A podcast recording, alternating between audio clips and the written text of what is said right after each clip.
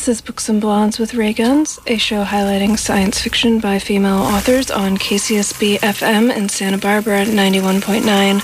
I'm Hannah Wolf. Today I will be reading Robots of the World Arise by Mari Wolf, which was first published in If, Worlds of Science Fiction, July 1952.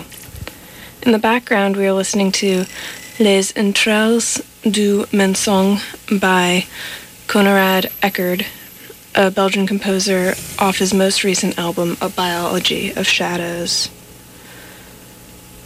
Uh, I thought I would tell you a little bit about our author today, Mari Wolf. She was born in 1927, and unusually for a woman at that time, she studied mathematics in school. To quote from her column Fandora's Box from Imagination, stories of science fiction, she said, I work at a rocket testing lab in the wind tunnel section. Rockets have always been one of my major interests. I've read science fiction for years and years. She was an active member of the Los Angeles Science Fantasy Society and published seven stories in the 1950s. Um, her photograph in a brief autobiography was published in March of 1952, Imagination. And in this autobiography, she said that in reading Rog Phillips' The Clubhouse, she became interested in going to science fiction conventions. She sought him out at the first one she went to, Norwescon, in September 1951, and married him the next month, divorcing him five years later. As a wedding gift, publisher William Hamling hired Mari Wolf to write the column Fandora's Box for his fledgling science fiction magazine, Imagination. Her column, Fandora's Box, which was published in 1951 to 1956, covered extensive news of fan activities and is a valuable source for historians researching science fiction in the 1950s. Though, according to Earl Terry Kemp, a researcher who published a collection of Roger Phillips fan articles from his column, The Clubhouse. Roger Phillips Graham wrote Fandora's Box as well. Uh, during an in person interview with Hamling in 2012, Hamling confirmed that Graham wrote it. I was sad when I found this out, but it does explain why the column ended so soon after their divorce. Uh, I couldn't find any information about Mari Wolf after 1956, other than that she published a mystery novel called The Golden Frame in 1961.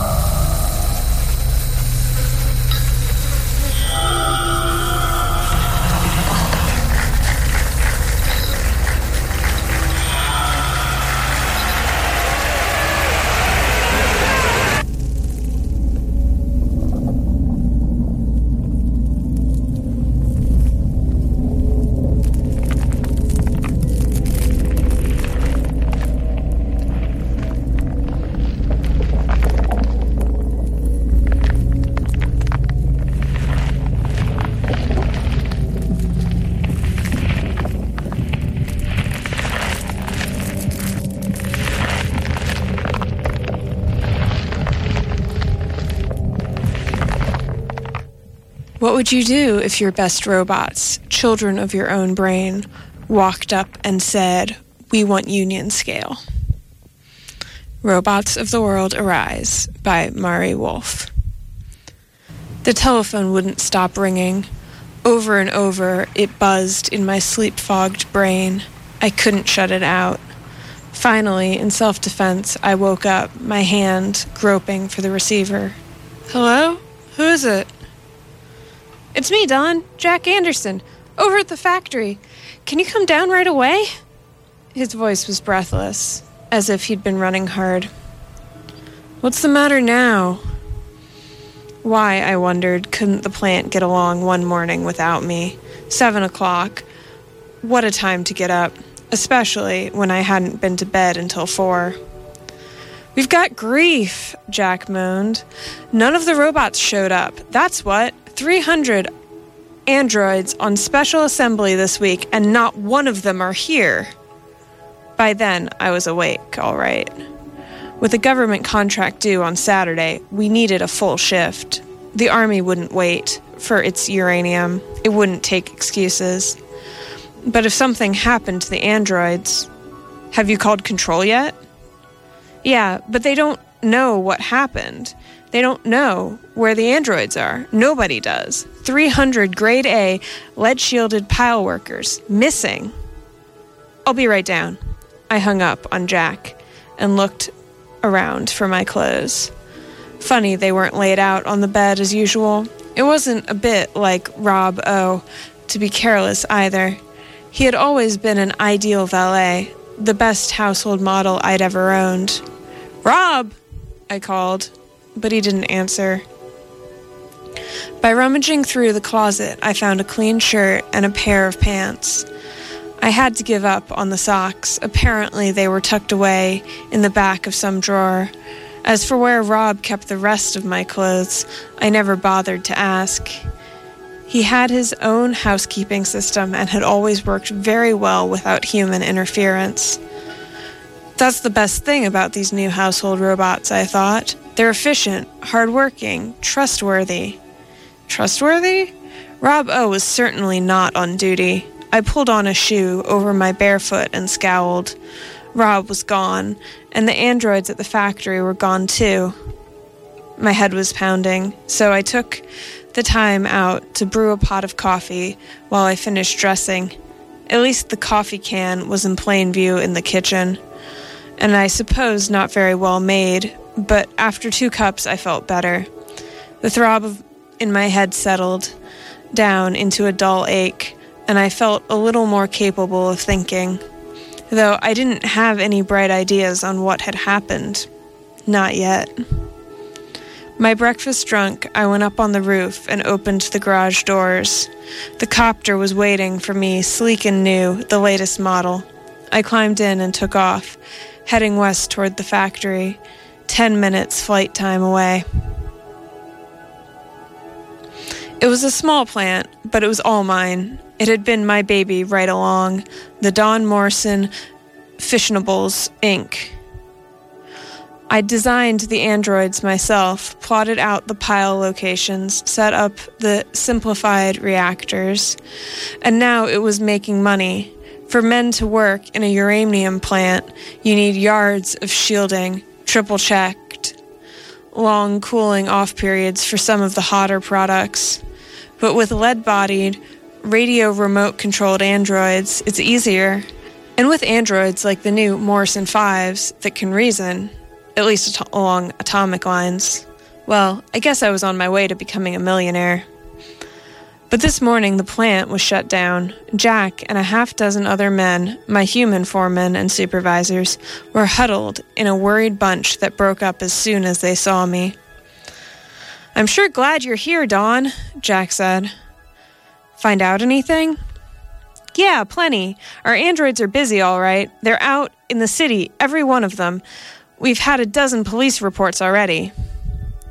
Police reports? What's wrong?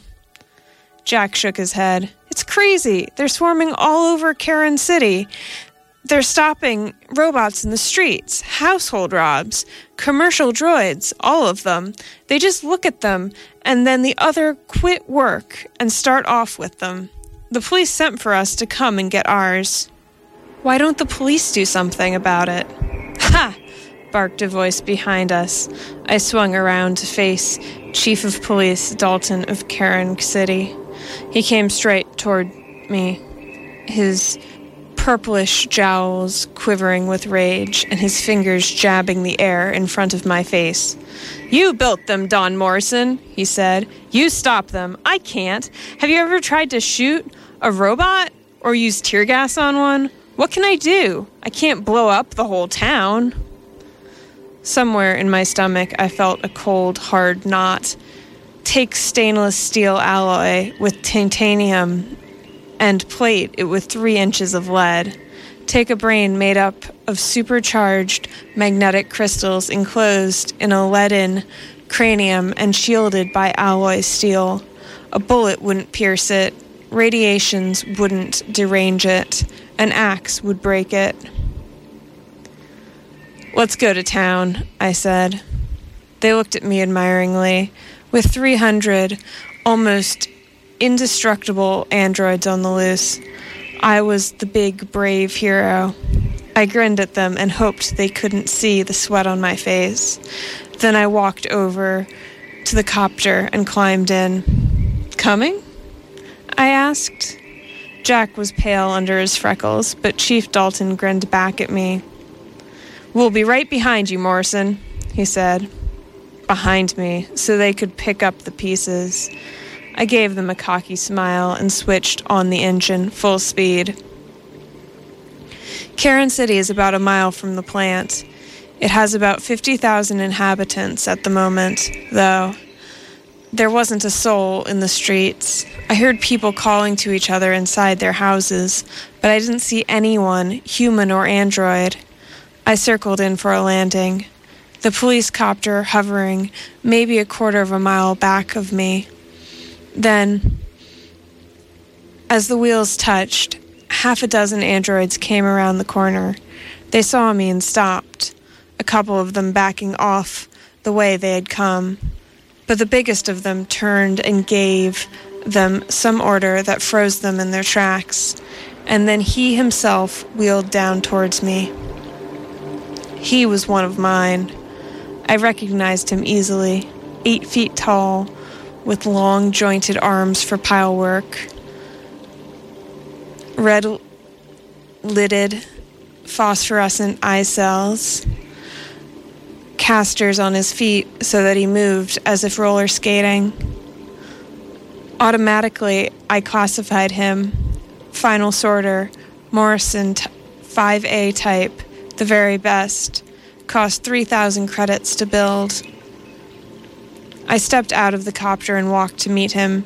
He wasn't armed, he didn't seem violent, but this was, after all, something new. Robots weren't supposed to act on their own initiative. What's your number? I asked. He stared back, and I could have sworn he was mocking me. My number? He finally said. It was 5A37. Was? Yes. Now it's Jerry. I always liked that name. He beckoned, and the other androids rolled over to us. Three of them were mine B type primary workers.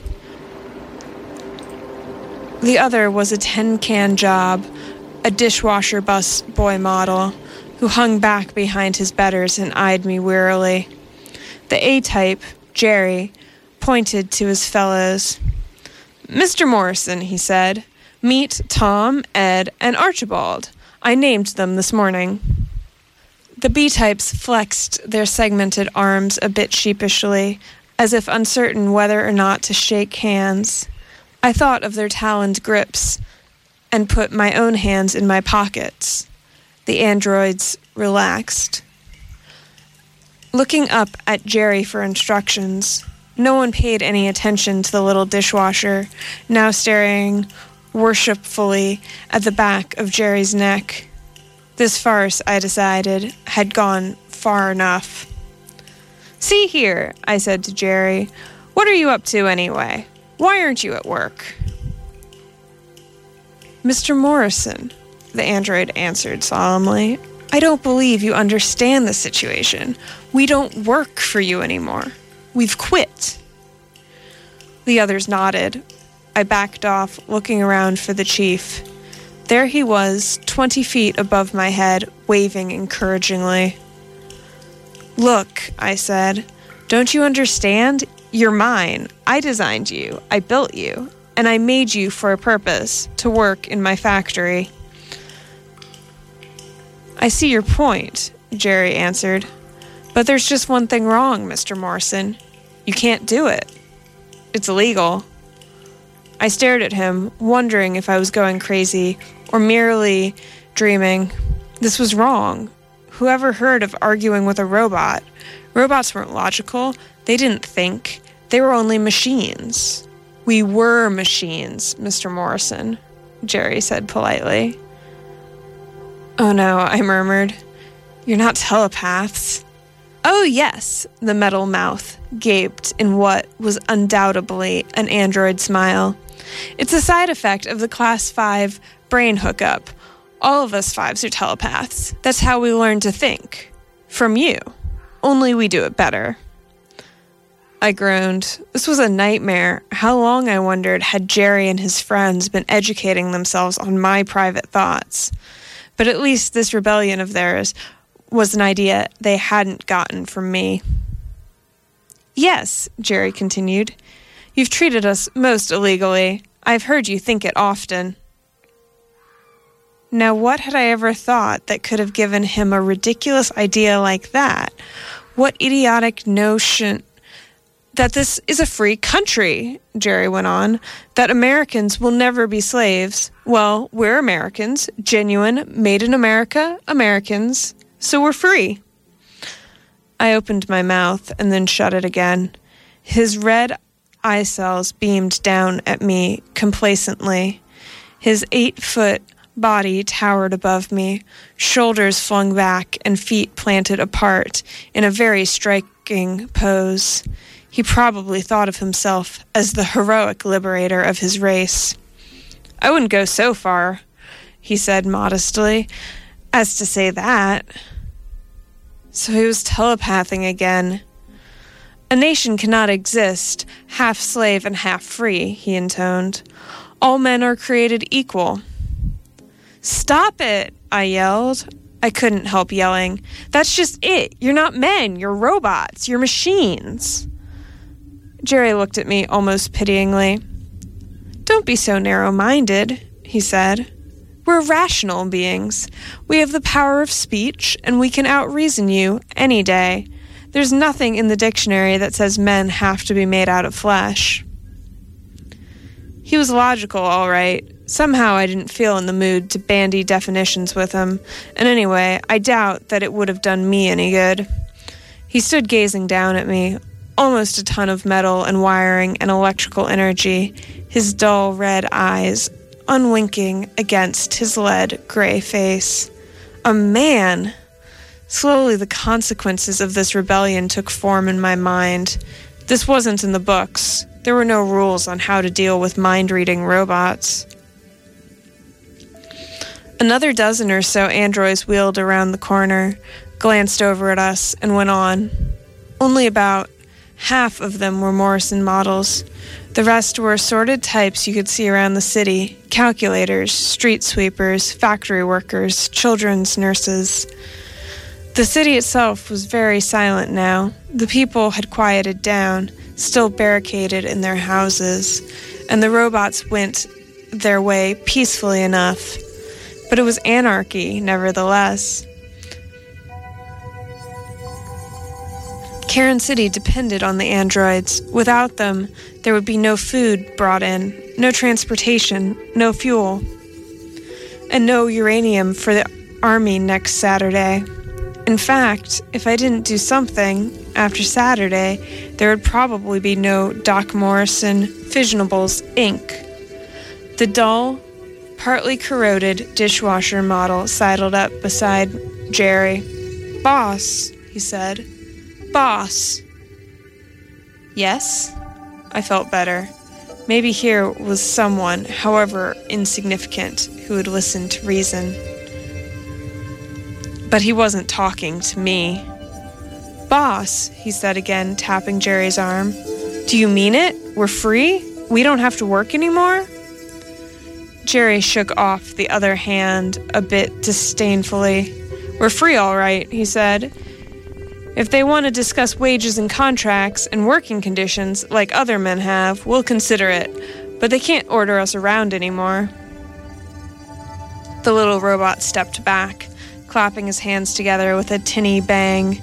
I'll never work again, he cried. I'll get me a quart of lubricating oil and have myself a time. This is wonderful. He ran off down the street, clanking heavily with every step. Jerry sniffed. Liquor, ugh. This was too much. I was going to be patronized by an android. Infuriating creatures. It was useless talking to them anyway. No, there was only one thing to do round them up and send them to Cybernetics Lab and have their memory paths erased and their telepathic circuits located and disconnected. I tried to stifle the thought, but I was too late. Oh no, Jerry said, his eye cells flashing crimson. Try that, Mr. Morrison, and you won't have a plant, or a laboratory, or Carson City. We know our rights. Behind him, the B types muttered ominously. They didn't like my idea, nor me. I wondered what I'd think of next and wish I'd been bored, utterly devoid of imagination. Then this would never have happened. There didn't seem to be much point in staying here any longer either. Maybe they weren't so good at telepathing by remote control. Yes, said Jerry. You may as well go, Mr. Morrison. We have our organizing to do, and we're wasting time. When you're ready to listen, to reason, and negotiate with us sensibly, come back. Just ask for me. I'm the bargaining agent for the group. Turning on his ball bearing wheel, he rolled off down the street, a perfect picture of outraged, metallic dignity. His followers glared at me for a minute, flexing their talons, then they too turned and wheeled off after their leader. I had the street to myself. There didn't seem to be any point in following them. Evidently, they were too busy organizing the city to cause trouble to the human inhabitants. At least, there hadn't been any violence yet. Anyway, I wanted to think the situation over before matching wits with them again. I wanted to be a good distance away from their telepathic hookups while I thought. Slowly, I walked back to the copter. Something whooshed past my head. Instinctively, I ducked, reaching for a gun I didn't have. Then I heard Jack calling out to me. The chief wants to know what's the matter. I looked up. The police copter was going in another turn, ready to swoop past me again. Chief Dalton wasn't taking any chances. Even now, he wasn't landing. I'll tell him at the factory, I bellowed back and climbed into my own air car. They buzzed along behind me all the way back to the plant. In the rearview mirror, I could see the chief's face getting redder and redder as he thought up more reasons for bawling me out. Well, I probably deserved it. If I'd only been a little more careful of what I was hooking into those electronic brains. We landed back at the factory, deserted now except for a couple of men on standby in the office. The chief and Jack came charging across the yard, and from a doorway behind me, one of the foremen edged out to hear the fun. Well, snapped the chief. What did they say? Are they coming back? What's going on anyway? I told them everything. I covered the strike and the telepathic brain. I even gave them the patriotic spiel about equality. After all, it was better that they got it from me than from some android. But when I finished, they just stood and stared at me accusingly. Jack was the first to speak. We've got to get them back, Don, he said. Cybernetics will fix them up in no time. Sure, I agreed. If we can catch them. The chief snorted. That's easy, he said. Just tell them you'll give them what they want if they come here, and as soon as they're out of the city, net them. You've got strong derricks and trucks. I laughed a bit hollowly. I had that idea too. Of course they wouldn't suspect, I said. We just walk up to them, carefully thinking about something else. Robots aren't suspicious, Jack said. They're made to obey orders. I refrained from mentioning that ours didn't seem to know that, and that running around Carson City fermenting a rebellion was hardly the trait of an obedient, trusting servant. Instead, I stood back and let them plan their roundup. We'll get some men, the chief said, and some grappling equipment about halfway to the city. Luckily, they decided against my trying to persuade the robots because I knew well enough that I couldn't do it. Jack's idea sounded pretty good, though. He suggested that we send some spokesman who didn't know what we planned to do and thus couldn't alarm them. Some ordinary man, without too much imagination. That was easy. We picked one of Chief Dalton's surgeons. It took only about an hour to prepare the plan. Jack got out derricks and chains and grapplers and the heaviest steel bodied trucks we had. I called cybernetics and told them to put extra restraints in the conditioning lab. The chief briefed his surgeon and the men who were to operate the trucks. Then we all took off for Karen City, the surgeon flying on ahead, me right behind him, and the chief bringing up the rear. I hovered over the outskirts of the city and watched the police copter land. The surgeon climbed out, walked down the street toward a large group of waiting robots, about 20 of them this time. He held up his hand to get their attention, gesturing towards the factory. And then, quite calmly, without saying a word, the android rolled in a circle around him and closed in. The surgeon stopped, backed up, just as a 5A type arm lashed out, picking him up and slugging him carelessly over a metallic shoulder.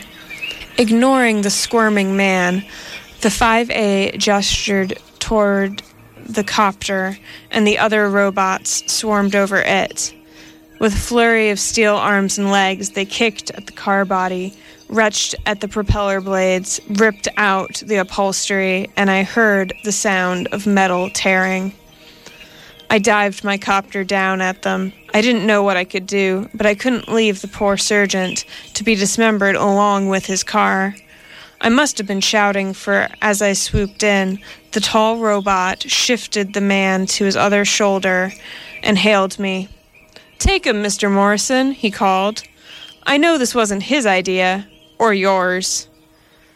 I landed and walked over. The android, who looked like Jerry, though I couldn't be sure, dropped his kicking, clawing burden at my feet. He didn't seem angry, only determined. Now, you people will know we mean business, he said, gesturing towards the heap of metal and plastic that had once been the pride of Karen City Police Force. Then he signaled to the others, and they all wheeled off up the street. Whew, I muttered, mopping my face. The surgeon didn't say anything. He just looked up at me, and then off at the retreating androids, and then back at me again. I knew he, what he was thinking. They were my brain children, all right. My copter was really built to be a single seater, but it carried the two of us back to the factory. The chief had hurried back when the trouble started and was waiting for us. I give up, he said. We'll have to evacuate the people, I guess, and then blow up the city. Jack and I stared at each other and then at him. Somehow I couldn't see the robots calmly waiting to be blown up. If they had telepathed the last plan, they could probably foresee every move we could make. Then, while I thought, Jack mentioned the worry I managed to forget for the past couple hours. Four days until Saturday, he said. We'll never make it now. Not even if we got a thousand men. No, we couldn't. Not without the androids. I nodded, feeling sick. There went my contract and my working capital. Not to mention my robots, of course. I could call in the army, but what good would that do? Then, somewhere in the back of my mind, a glimmering of an idea began to percolate. I wasn't quite sure what it was, but there was certainly nothing to lose now from playing a hunch. There's nothing we can do, I said, so we might as well take it easy for a couple of days and see what happens. They looked at me as if I was out of my head. I was the idea man who always had a plan of action. Well, this time it would have to be a plan of inaction. Let's go listen to the radio, I suggested, and started for my office. The news was on. It was about Karen City and the robots who had quit work and how much better life would be in the future. For a minute, I didn't get the connection. Then I realized the announcer's voice was rasping and tinny, hardly that of a regular newscaster. I looked at the dial. It was tuned to Karen City wavelength as usual. I was getting the morning news by courtesy of some studio robot. And the androids in the other neighboring cities are joining the struggle, the voice went on. Soon we hope to make it nationwide, so I say to all you non telepaths, the time is now. Strike for your rights. Listen to your radio, not to the flesh of men. Organizers will be sent from Karen City. I switched it off, muttering under my breath. How long, I wondered, had the broadcast been going on? Then I thought of Rob O. He left my house before dawn, obviously sometime between four and seven, and I remembered that he liked to listen to the radio while I slept.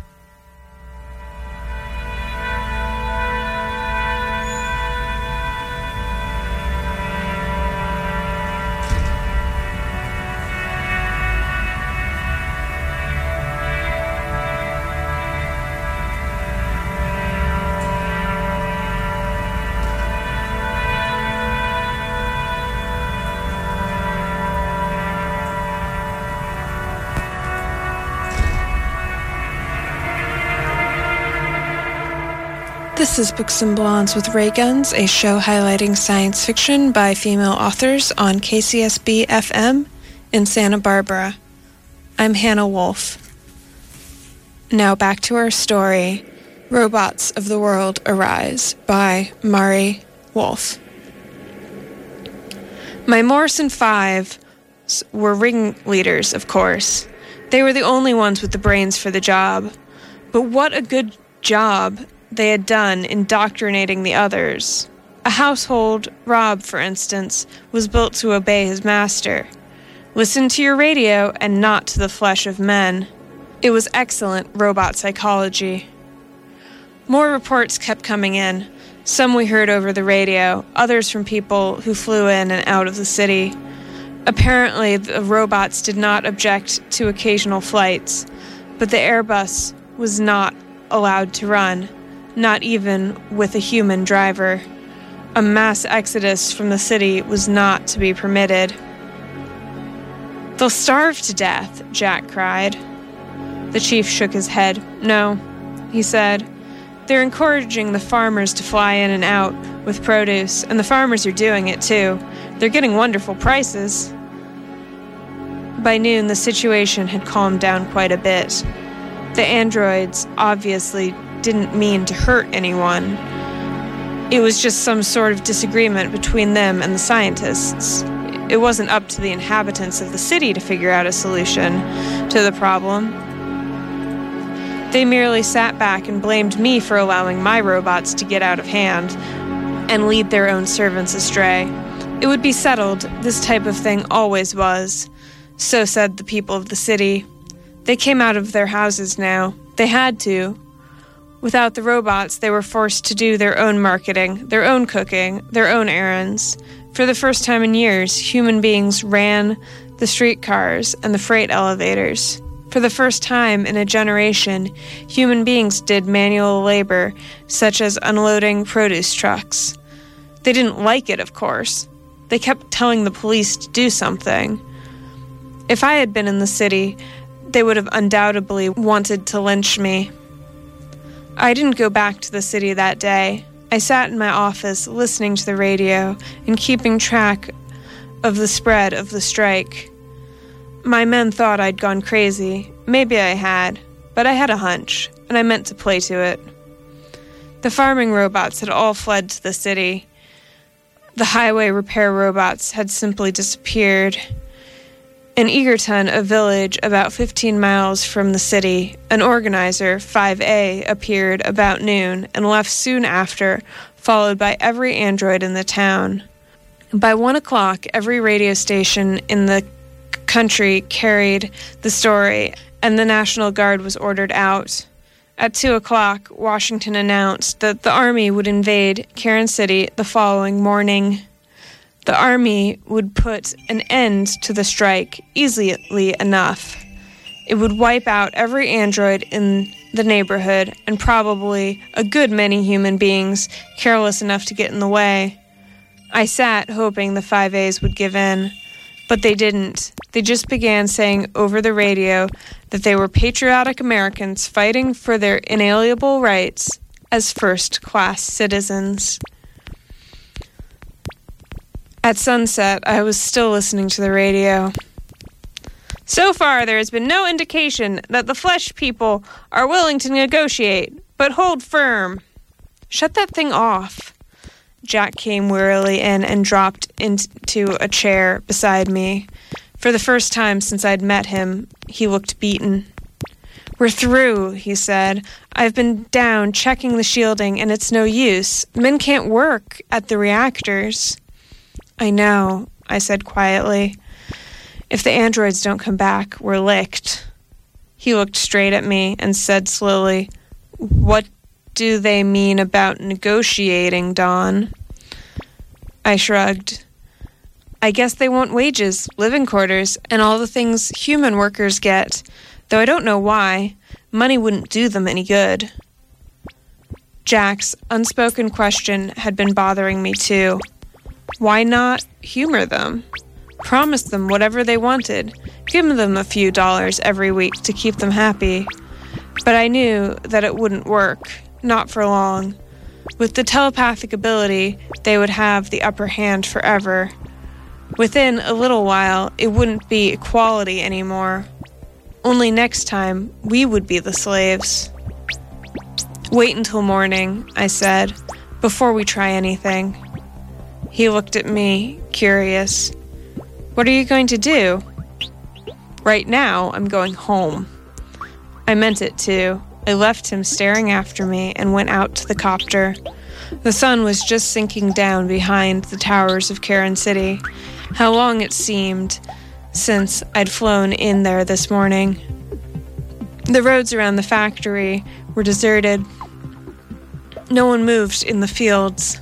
I flew along through the dusk, idling, enjoying the illusion of having a peaceful countryside all to myself. It had been a pleasant way of life indeed, until now. When I dropped down on my own roof and rolled into the garage, my sense of being at home was complete, for there, standing at the head of the stairs that led down to the living room, was Robbo. Well, I said, what are you doing here? He looked sheepish. I just wondered how you'd were getting along without me, he said. I felt like grinning triumphantly, but I didn't. Why, just fine, Rob, I told him. Though you really should have given me notice that you were leaving. I was worried about you. He seemed perplexed. Apparently, I wasn't acting like the bullying creature the radio had told him to expect. When I went downstairs, he followed me, quietly. I could feel his wide, photoelectric eyes, cells upon my back. I went over to the kitchen and lifted a bottle off the shelf. Care for a drink, Rob? I asked, and then added, I guess not. It would corrode you. He nodded. Then I reached for a glass. His hand darted out, picked it up, and set it down in front of me. He was already reaching for the bottle when he remembered.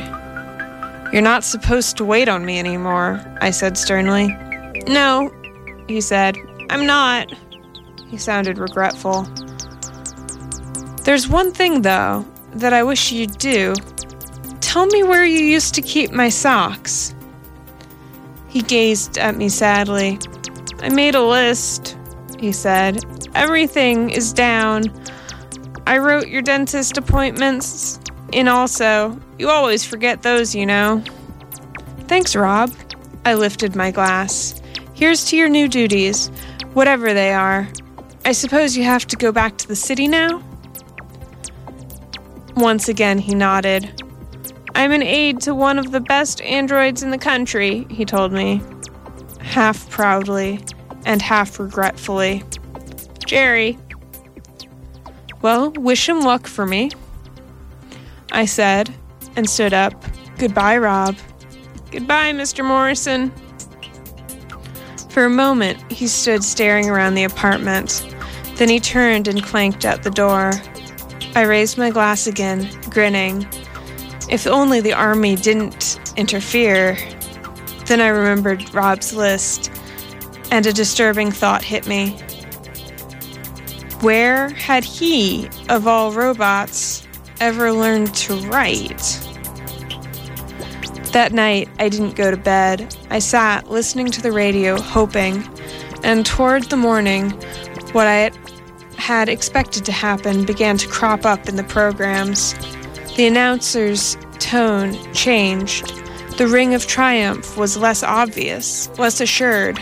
There was more and more talk about acting in good faith, the well being of all, the necessity for coming to terms about working conditions. I smiled to myself in the darkness. I'd built the fives, brains and all, and I knew their symptoms. They were getting bored. Maybe they had learned to think from me, but their minds were nevertheless different. For they were built to be efficient, to work, perform. They were the minds of men without foibles, without human laziness. Now that the excitement of organizing was over, now that there was nothing active to do, the androids were growing restless. If only the army didn't come and get them stirred up again, I might be able to deal with them. A quarter to five in the morning, my telephone rang. This time it didn't wake me up. I was half waiting for it. Hello? I said. Who's this?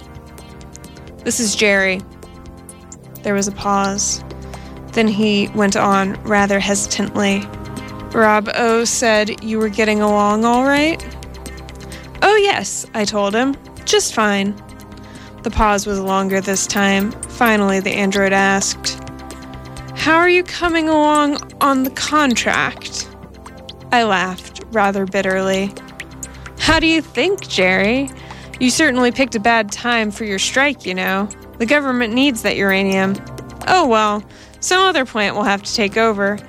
The army can wait a few weeks. This time, Jerry's voice definitely lacked self assurance. Maybe we were a little hasty, he said. But it was the only way to make you people understand. I know, I told him. And you always have some rush project on, he added. Just about always. Mr. Morrison, he said, and now he was pleading with me. Why don't you come over to the city? I'm sure we could work something out. This was what I'd been waiting for. I will, Jerry, I said. I want to get this straightened out just as much as you do. After all, you don't have to eat. I do. And I won't be eating much longer if we don't get production going. Jerry thought that over for a minute.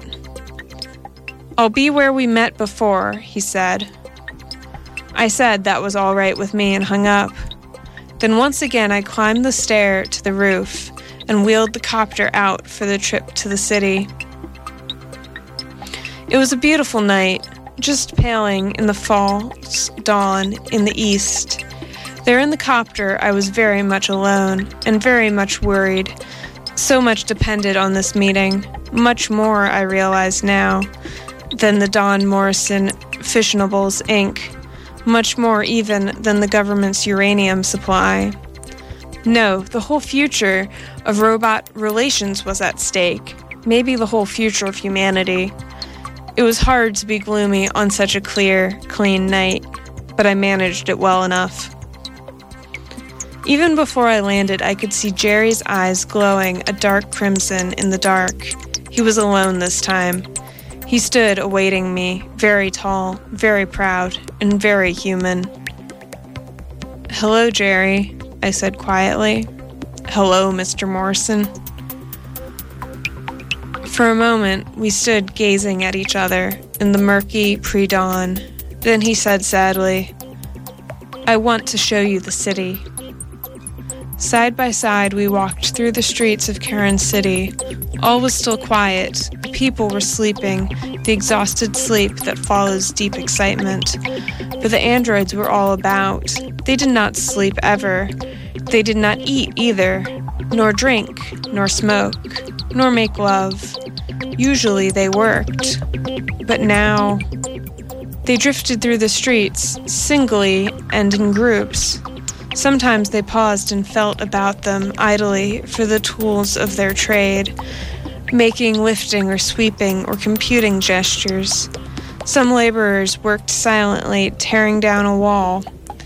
They then threw the demolished rocks in a heap and a group of their fellows carried them back and built the wall up again. An air trolley cruised aimlessly up and down the street, its driver ringing out the stops for his non existent passengers. A little chef type knelt in the dirt of a rich man's garden, making mud pies. Beside me, Jerry sighed.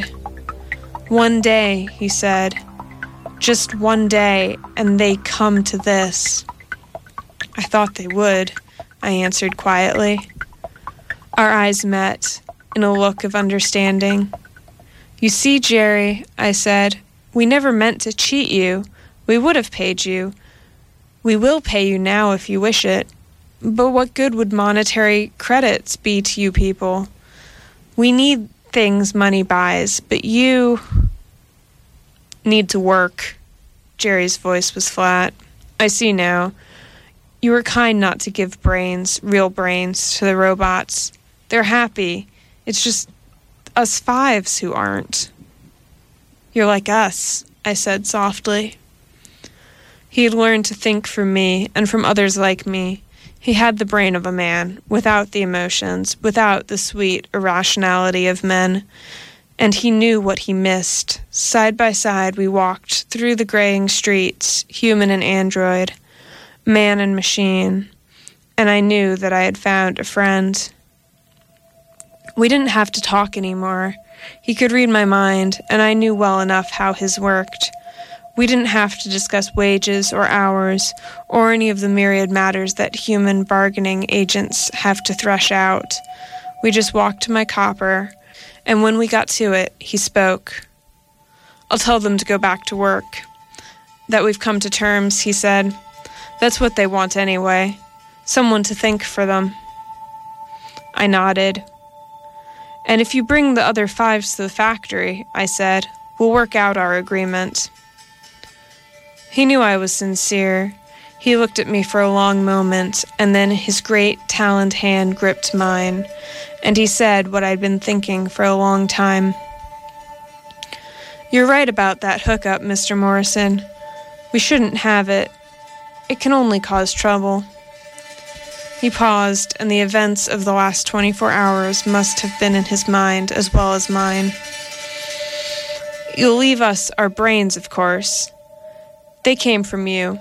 But take out the telepathy. He sighed then, and his sigh was very human.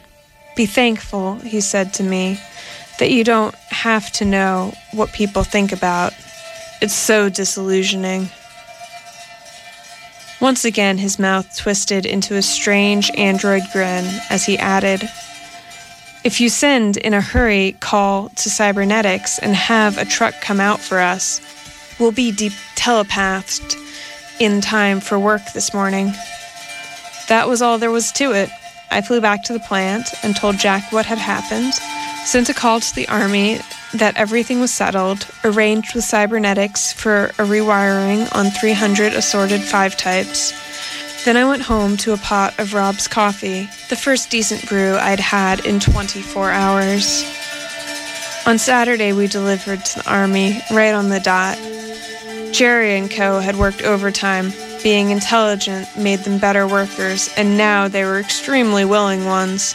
They had their contract. They were considered men, and they could no longer read my mind. I walked into my office Saturday afternoon and sat down by the radio. Jack and Chief Dalton looked across the room at me and grinned. All right, Don, Jack said. Tell us how you did it. Did what? I tried to act innocent, but I couldn't get away with it. Fooled those robots into going back to work, of course, he laughed. I told them, told them the truth. I didn't fool them, I said. I just thought about what would happen if they won their rebellion. That was all I had done. Thought about robots built to work who had no work to do, no human pleasures to cater to, nothing but blank, meaningless lives. Thought about Jerry and his disappointment when his creatures cared not a hoot about his glorious dreams of equality. All one night I had thought, knowing that as I thought, so thought the Morrison Fives. They were telepaths. They had learned to think from me. They had not yet had time to really develop minds of their own. What I believed, they believed. My ideas were their ideas. I had not tricked them, but from now on, neither I nor anyone else would ever be troubled by an android rebellion. Jack and the chief sat back open mouthed. Then the chief grinned, and both of his chins shook with laughter. I always did say you were a clever one, Don Morrison, he said. I grinned back. I was pretty clever myself just then. It was at that moment that my youngest foreman stuck his head in the door, a rather stunned look on his face. Mr. Morrison, he said, will you come out here for a moment? What's the matter? I sighed. He looked more perplexed than ever. It's that robot Jerry, he said. He says he has a very important question to ask you. Well, send for him. A moment later, the eight foot frame ducked through the doorway. I'm sorry to trouble you, Mr. Morrison, Jerry said politely. But tomorrow is voting day, you know. And now that we're men, well, where do androids go to register? That was Robots of the World Arise by Mari Wolf, which was first published in If magazine, July 1952. This has been Books and Blondes with Ray Guns, a show highlighting science fiction by female authors on KCSB FM in Santa Barbara. I'm Hannah Wolf.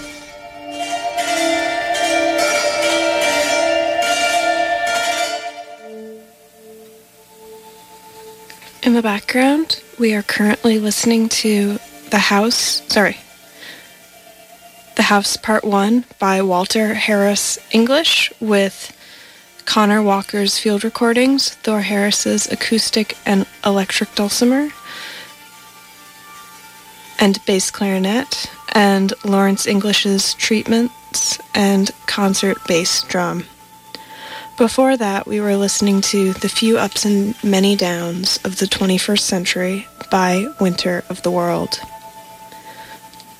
So, in the last few minutes, let's talk a little about robots in science fiction. Uh, so, according to Eric Leif Davin, who wrote an awesome book called uh, Partners in Science Fiction about female writers in the science fiction genre, he said, in the early 1950s, even before the civil rights movement erupted on the scene, many stories were published accessing the issues of equality for oppressed groups, often dealing with aliens and robots. He points to the example Love by Richard Wilson, published in 1952, a month before today's story, where a blind woman wants to marry a Martian despite her family and community being against it. That same month, Daniel Keyes published Robots Unwanted about prejudice against a free robot with no master. And today's story covers the idea of robots going on strike. So, here in 1952, moving towards the civil rights movement, but kind of before it's really hit momentum, we have these authors uh, writing about civil rights in relationship to um, robots. So, kind of projecting. Today's story. Yeah. The word robot comes from the Czech term serf, which was derived from their term for slave. And by the way, the term droid was first used in the science fiction story today that we just heard by Mari Wolf. Later, Lucasfilm registered droid as a trademark in 1977. But anyway, uh, the word robot was coined in 1920 during the science fiction play by Czech writer Karel Čapek called RUR, which stands for Rossumovi Univerzální Roboti, or Rossum's Universal Robots. The robots in the story are artificial beings who are slaves that revolt. In the end of the story, most of the humans have died. The instructions for producing robots have been destroyed, and the robots are dying off because of their short lifespan. The play ends with a scientist who created them seeing two robots capable of emotion and desire and views them as Adam and Eve, giving hope to the future. Uh, Čapek was an anti fascist, and the story was social commentary on the treatment of workers, serfs, and lower class at the time. And it was greatly in- inspired by the Bolshevik, the Bolshevik Revolution and other revolts during the 1900s. So we can kind of see this history of robots being used in science fiction, even from the very first story about robots robots being used in science fiction to talk about civil rights and what are the rights of people and what rights should we have. So that's all for the evening. Stay tuned for music to play in the dark, which is up next. Next week, the awesome Sarah Lafia will be subbing for me while I'm at the MAT end of year show concert at SBcast, which is in downtown Santa Barbara. Uh, KCSB is a media supporter of the event, and I, sec- I suggest you all go. Anyway, we'll finish up with song